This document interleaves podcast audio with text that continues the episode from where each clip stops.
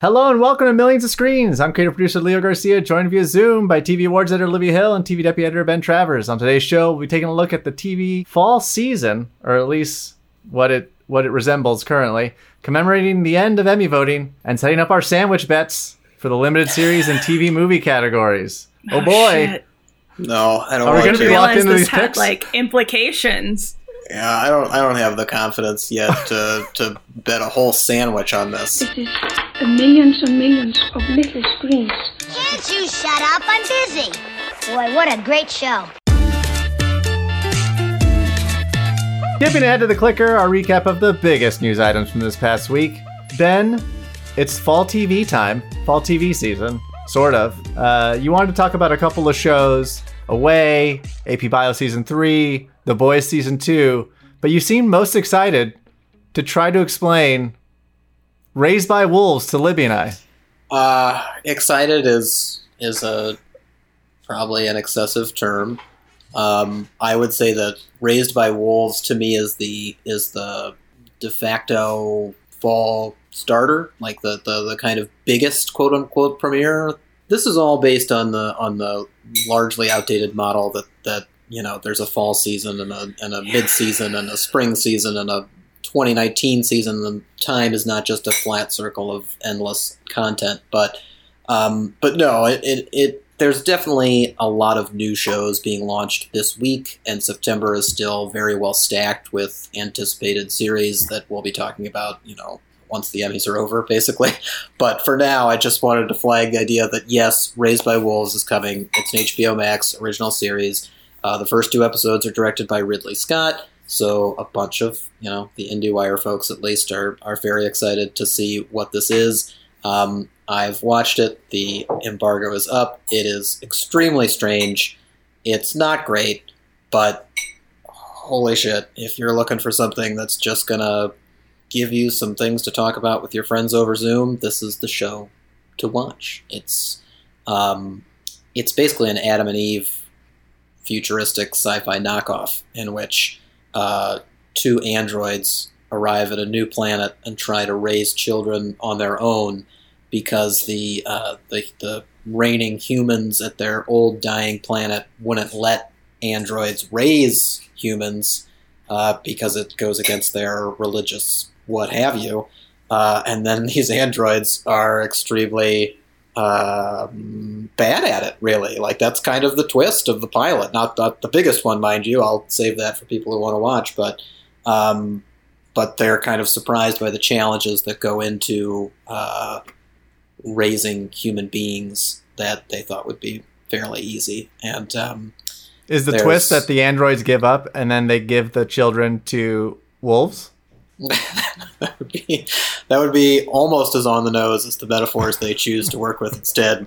Um, uh, what what I'd say was most interesting about it, honestly, is just the idea that Ridley Scott got attached to this. I don't know the backstory. I don't know. He didn't create it. He didn't write it. He didn't have obviously anything like on that level to do with it. It was something that his production company kind of latched onto, and then he directed. I think because they wanted to give it a, a bigger platform.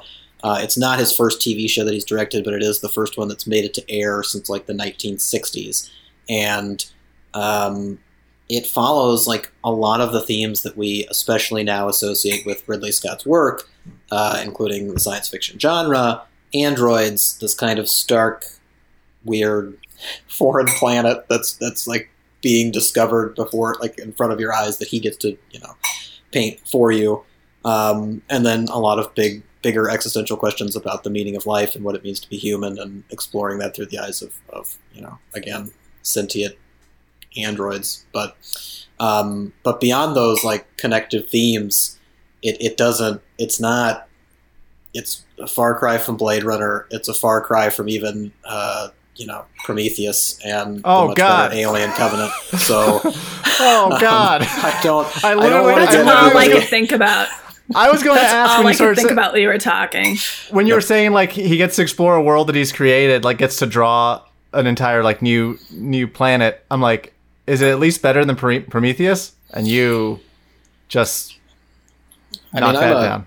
I'm a semi defender of Prometheus. I really liked Alien Covenant. I think David is an excellent creation, and I I uh, remark on that in the review in a few different ways. That that these androids have. Mean, it would be interesting to see them thrown into the mix with David, but they'd never survive, and they're not as interesting to follow. So, um, so yeah, it's it's it's weirdly on brand for Ridley Scott, and it's um, again like the fall season launch, and I feel like there's going to be a lot of people talking about it, especially just because of how eccentric they make very specific moments within a very accessible, broader story. Um, but yeah, it's it's still not it's not the show to get excited about. I'd be much more excited about AP Bio. Please watch AP Bio. It's great. I really enjoy it. It's really funny. Well, guys, Emmy voting ended two days ago. So, what are what are our takeaways from Phase Two? What do we know about the ceremony going in? Obviously, we're gonna have some predictions in a, in a second, but what are your sort of thoughts? I don't know. I really thought we'd have a better idea of, of, of what this ceremony was going to look like less than three weeks out, as the, the ceremony would have been three weeks from three days ago. That helps for, on the 20th. Um, it's just, I don't know. Last week, Variety reported that they are talking about having 150 professional cameras and or camera crews out at the locations of where every nominee is to send live footage back for the ceremony. And that just sounds like a bananas idea. I don't feel like it's super safe. I don't like I don't think it's a great idea. It feels like a waste of resources. And I don't know if I just lost an Emmy, I don't know if I'd want a camera crew right there, like then packing up their shit and slinking away. It just feels it, it feels very much like they're trying really hard to make something really special uh, to make something very high quality. But I think that at this point, I don't know if that's the best angle because everyone knows that things are going to be weird this year. Everyone knows it's going to be different this year. I do think that maybe backing away from the secrecy a little bit would be an angle to go to. Uh, so you can have some stuff pre taped.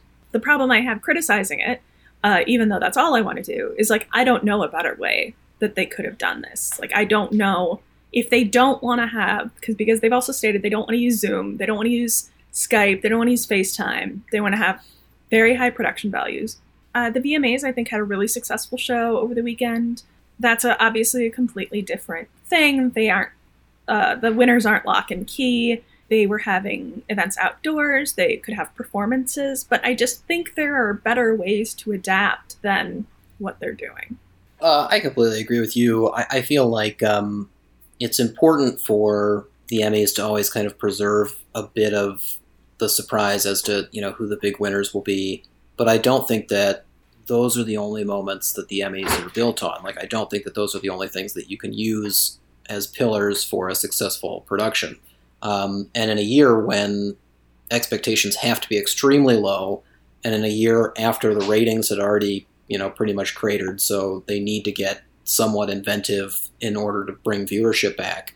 They should be throwing everything they've got into just putting on a good piece of entertainment. Like they should be leaning hard into kind of the the almost late night variety special type presentation and, you know, finding the time for the the winners to give their speeches or have their moment, but come up with ways in which they can do that so that it's it's not an inconvenience for anyone else and it's not a downer for anyone else. Like the idea that a lot of people are going to be waiting on pins and needles to find out if they won this year especially feels unnecessary because they don't get to go to the room, they don't get to walk the red carpet, they don't get to go to the after parties. They're just sitting at home waiting to find out and also worrying about, you know, whether they have to go on live TV in a second or if they can just enjoy their their time that night with with TV and that's the most important thing for 99.9% of the audience is to just enjoy their night with TV. So let the winners have their time, but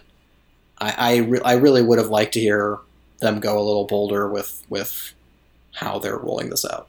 I, I know that it's all secret right now, and it could be extremely different and crazy, and have great ideas and be wonderful. But as of now, with so much of the focus seeming to still be on how do we let them give speeches live, I'm like, this seems like this seems like a rough idea. See, if I could do it, I would consider completely changing the groupings. Like, giving Watchmen's awards all at once. Like you celebrate shows, so you have like uh, more like um almost the Kennedy Center honors. So you just have a show, and then you're like, and then it and then it won this and this and this, and like that's how people find out. But then they can tape the. I don't know. I don't know, but I think that there's this is a time that you can completely do it completely differently, and it's just going to be a one-off. I mean, I'm So it doesn't I'm- matter if it's weird and bad, and I'm hmm. I'm a I'm a total like montage apologist. Like I love a really great montage. And the idea, I know a lot of people don't like them, but like the idea that I mean, your idea Libby is amazing cuz like let's say, you know, Watchmen is going to win 7 total awards or whatever it is, 11 awards, what however many they can win that they win.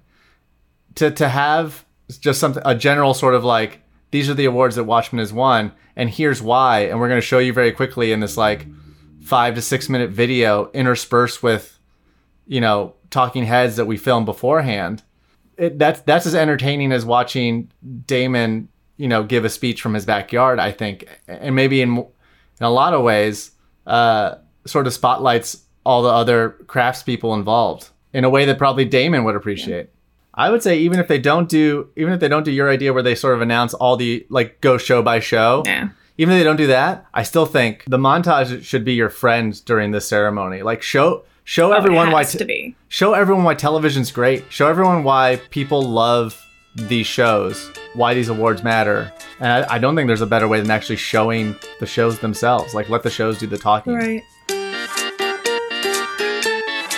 TV movie, limited series, all the all the awards categories. Starting, I'm going to start with the one I think is the easiest pick for most of us, which is TV movie. Oh no, Ben Ben's rolling his that eyes. turkey. Ben is rolling his eyes. Uh, I don't like this category because I've been wrong in it for either. what four years, So it's three years. it's essentially It's a, a, head, weird. a head head head v head uh, bad education versus El Camino. Correct? Am I wrong? in theory, yes, uh, but there's also the possibility that uh, you know the TV Academy all these years really just loved episodic anthologies, and Dolly Parton will win. So Ben, on the site you have bad education both as the will win and should win, with El Camino as the could win. And you're not feeling certain about that right now in the moment. Uh, no, I, I will never feel certain in this category uh, so long as it's uh, as as so long as Netflix has like anything in it against an actual TV movie. Because again, for the last three years, it really felt like you know the, the first year Black Mirror submitted an episode and won. It was like okay, that we kind of saw that happening. People were really excited about that episode. It, it made a little bit of sense. But you know, by by last year when Deadwood. Deadwood, the movie, is losing to an interactive special despite getting, I think, nine nominations overall. It it just doesn't like the, the math doesn't even add up. So so the idea that anything is is set in stone here is um, is crazy to me. Um, and I, I loved El Camino. I thought El Camino was actually a fantastic standalone film, um, even though it still leans very very hard on you know the Breaking Bad backstory. So uh, so I'm not going to be upset if either of those win but I'm not feeling particularly. You know, I wouldn't bet money on what I've got down. I wouldn't bet money on Bad Education, even though it's it's definitely the best of a lot. I mean, I have to agree with Ben. I, I mean, I think best uh, bad education's the best bet. El Camino a close second. Like, but I don't know. I have no idea. I really underestimated. You know, months ago, I I was like, well, wait till the nominations come out. The things will be much more clear. And like, it is. It's a much smaller pool that I have no idea about. But uh, I still have no idea, which is always what you want to hear from an uh, Emmy prognosticator. But it's hard. It's hard this year without without um, buzz, without getting a feel for what people are thinking. Um, it feels like a year where people are going to be making a lot of gut decisions, um, which is why I think my feeling about comedy is changing, but we'll deal with that in a couple weeks. Well, now let's move on to the acting categories. Uh, Best Supporting Actor. We have Dylan McDermott for Hollywood, Jim Parsons for Hollywood, Tituss Burgess for Unbreakable Kimmy Schmidt, and then we have a trio of Watchmen actors: Yahya Abdul Mateen, Jovan Adepo, and Louis Gossett Jr. Um, Libby on Gold Derby. I don't know if this is the way you wanted it locked, but you have Louis Gossett Jr. winning right now. Ben, you have not filled out your supporting I do. actor. So That doesn't sound like me. who will win? Oh, I I didn't do it. Uh, I'm gonna say Yaya at this very moment with uh with a possibly immediate pivot before this conversation ends to Louis Louis Gossett Jr. Um, I do feel like a Watchmen actor is going to come out of this. I'm not as worried about vote splitting here, if only because uh, it would have to happen on Hollywood as well, because Dylan McDermott is eons better than Jim Parsons on that show, and Jim Parsons is somehow still the favorite. So don't see that happening. Um, so yeah, I, I, I think Yaya being a very prominent figure, being asked to play not two different parts, but very different, a very evolved character within a, a short arc. Um, I think that works to his benefit, as well as he's just becoming a bit more popular out there. Like he's getting a lot of, of big name roles. People are eager to see more of him. He's a very likable presence. He's a very smart guy. Like he's somebody who I think is just an easy vote to cast. But um, but I honestly wouldn't be surprised if anybody won this except for maybe Tituss Burgess. Like that would be a bit of a surprise, if only because that's that movie got nominated twice, and this is one of them. So I don't see it. Libby, are you sticking with Louis Gossett Jr.?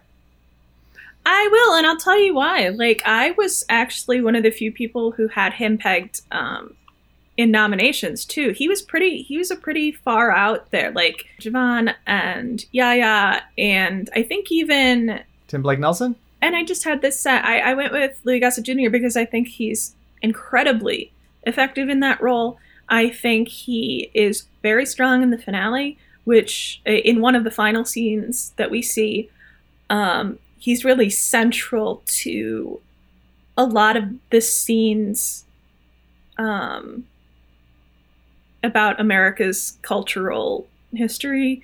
And I just think people love him. You, I mean, everyone loves Louis Gossett Jr. Like, I, I don't know. I just don't think he should be discounted. I think it's a really powerful role. And I do think that Yaya is hurt by the fact that for the back half of this series, um, he is portraying a very atypical person who, who doesn't emote a lot. And by a lot, I mean at all. So that is that's that's definitely can be hard to I think get a bead on on how good or bad a performance is. I love him.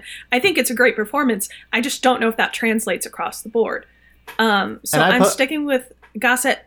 Ooh, go. Oh no, I was saying, and I and I posed just to talk about the third Watchmen nominee. I posed this question to you before we started recording.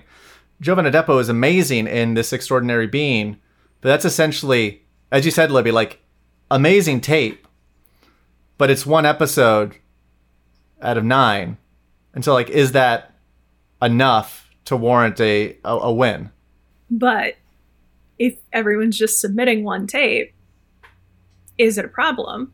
But also, it's quite a tape.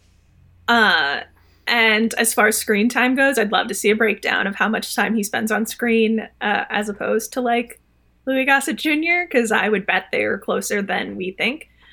Um, Well, remember, most of that episode he's Jovan also swapping. absolutely He's swapping with Regina King, in and out, true. hot true. swaps.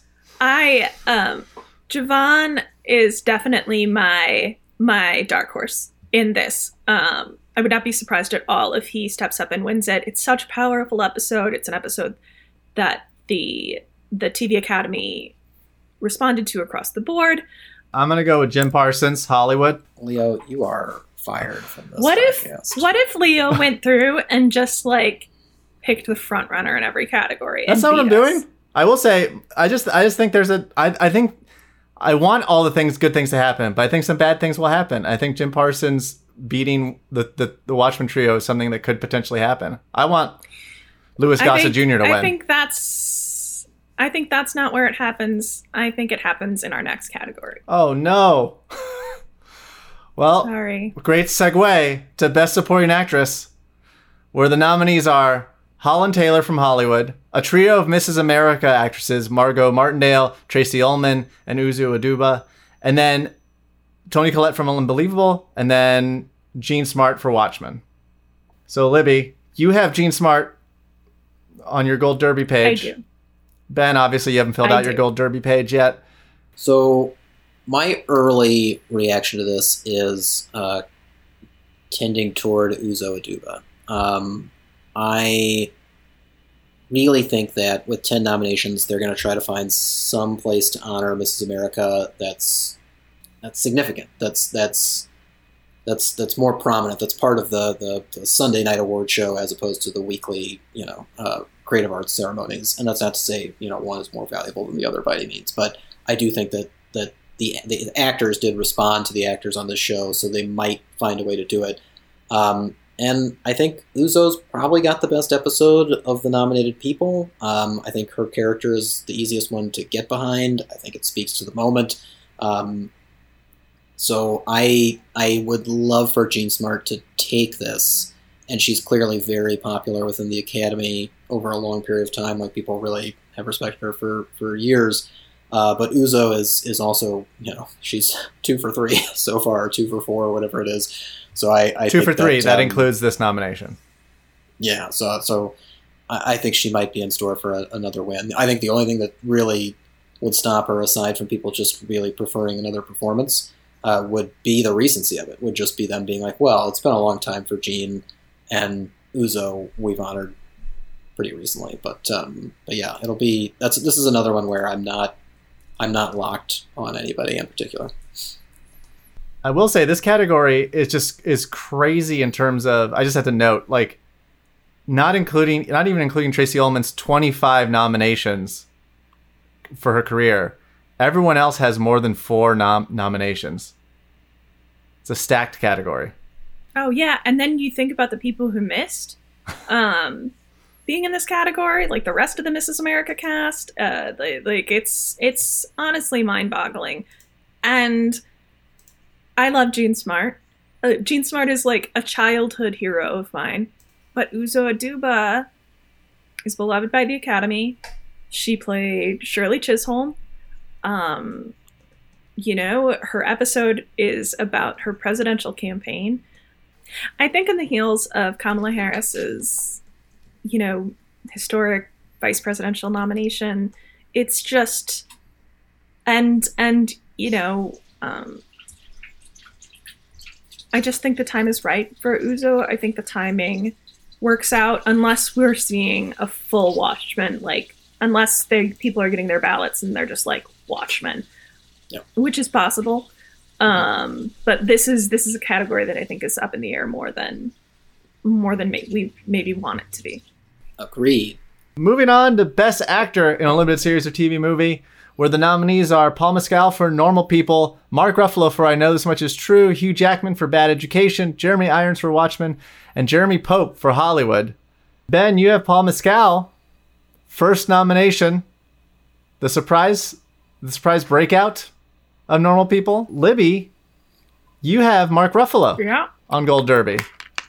All right, I do. convince me. I don't know how I feel about that anymore. No, I just like as much as in other categories they want to showcase other things. Like I see the argument for Mescal. I just um I I don't know. I don't know if the heat's there. I I don't think enough people have seen it.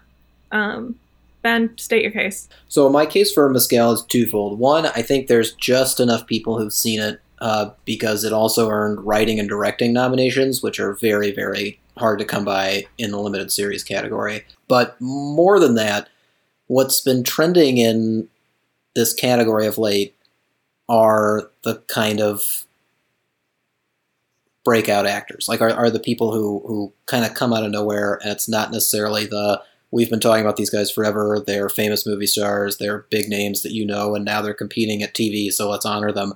The trend has been we're going to look past Robert De Niro. We're going to give it to Riz Ahmed. We're going to give it to uh, Darren Criss, even uh, for Gianni Versace. And last year we're going to give it to Jharrel Jerome. when they see us, Gerald Jerome. Yeah, um, That's a great So- argument. that's that's my very like thin thin No, that I think that makes total sense. for this. I think it makes enough sense, but I still don't feel like I feel like the presumptive favorite needs to be Mark Ruffalo. I feel like Hugh Jackman is kind of a big threat because he's just so freaking likable and he's in a really great movie that again, if enough people watched it and really responded to it, they'll give it to him. But I do, I just at again at this moment, for me, I'm leaning Mescal because of the trend of where things have been, and because normal people did just well enough in other categories for me to think, well, I think it has an edge over Bad Education, and it has it might have an edge over I Know This Much Is True because the ratings for that were rough, and literally only getting one nomination for Ruffalo is the bare minimum it could have done at the Emmys. So it does not seem like people really love that show. Moving on to what God I hope is the most slam dunk of all of these picks.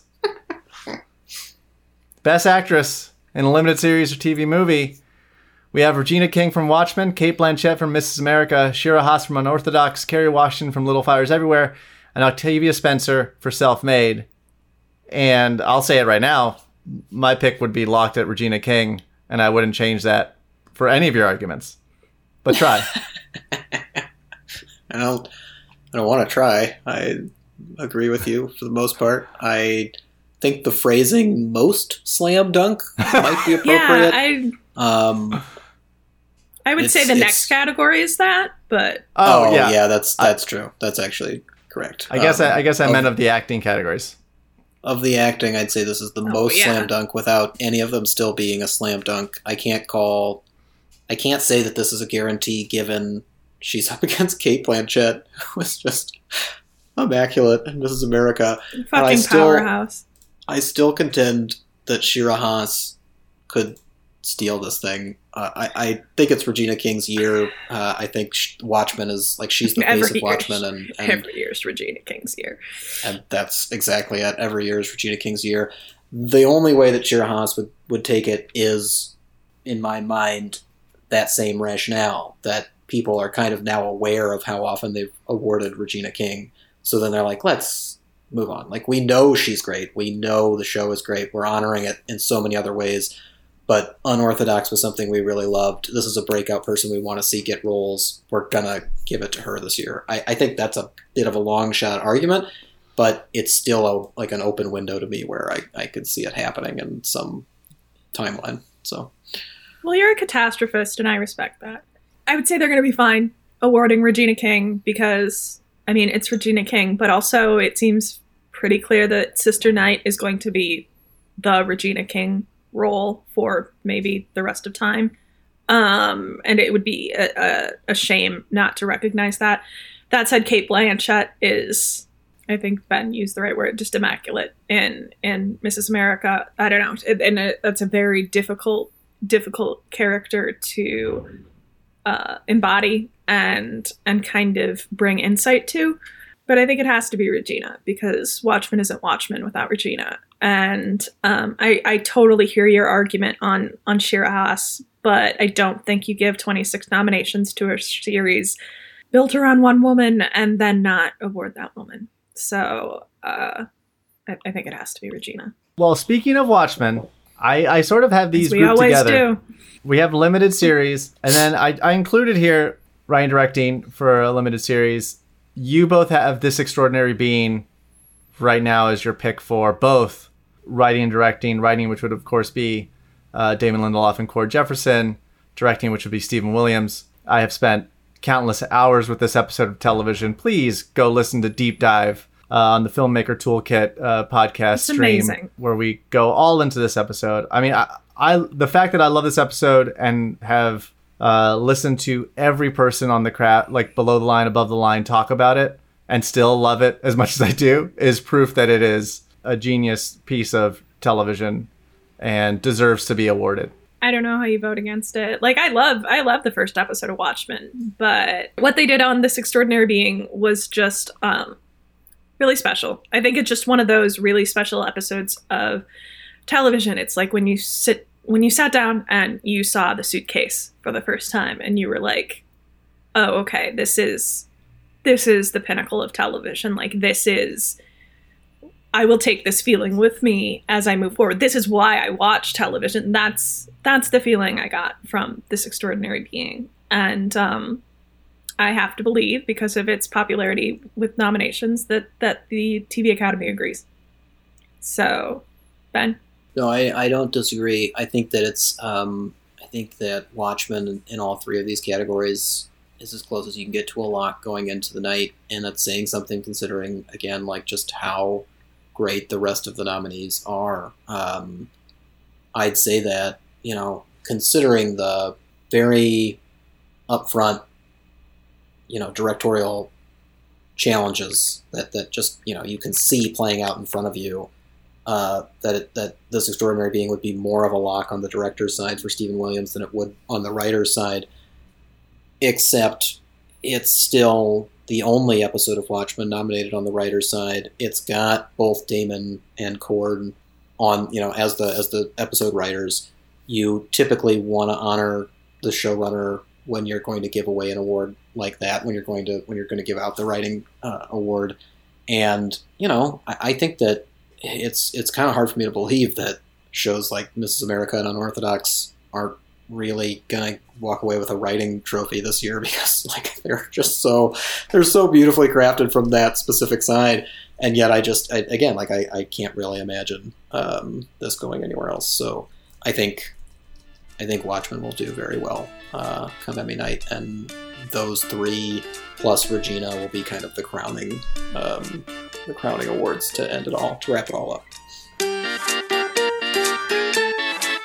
Millions of Screens is a production of the Penske Media Corporation and IndieWire. Our theme music features excerpts of the classic YouTube video, Bjork talking about her TV, and Willy Wonka and the Chocolate Factory. Editor in chief is Dana Harris Bridson, our publisher is James Israel, and our executive editor is Ann Donahue. Our favorite films involving wolves are White Fang, Balto, and the fantastic Mr. Fox.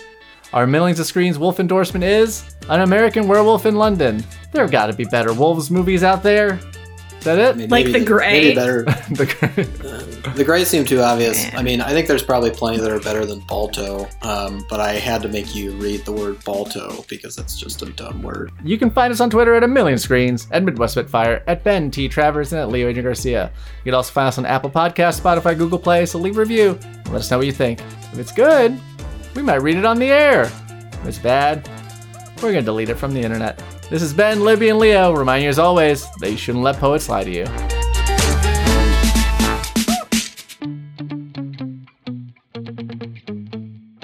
You shouldn't let poets lie to you. Ain't nothing wrong with a couple of cold brews and a cool podcast.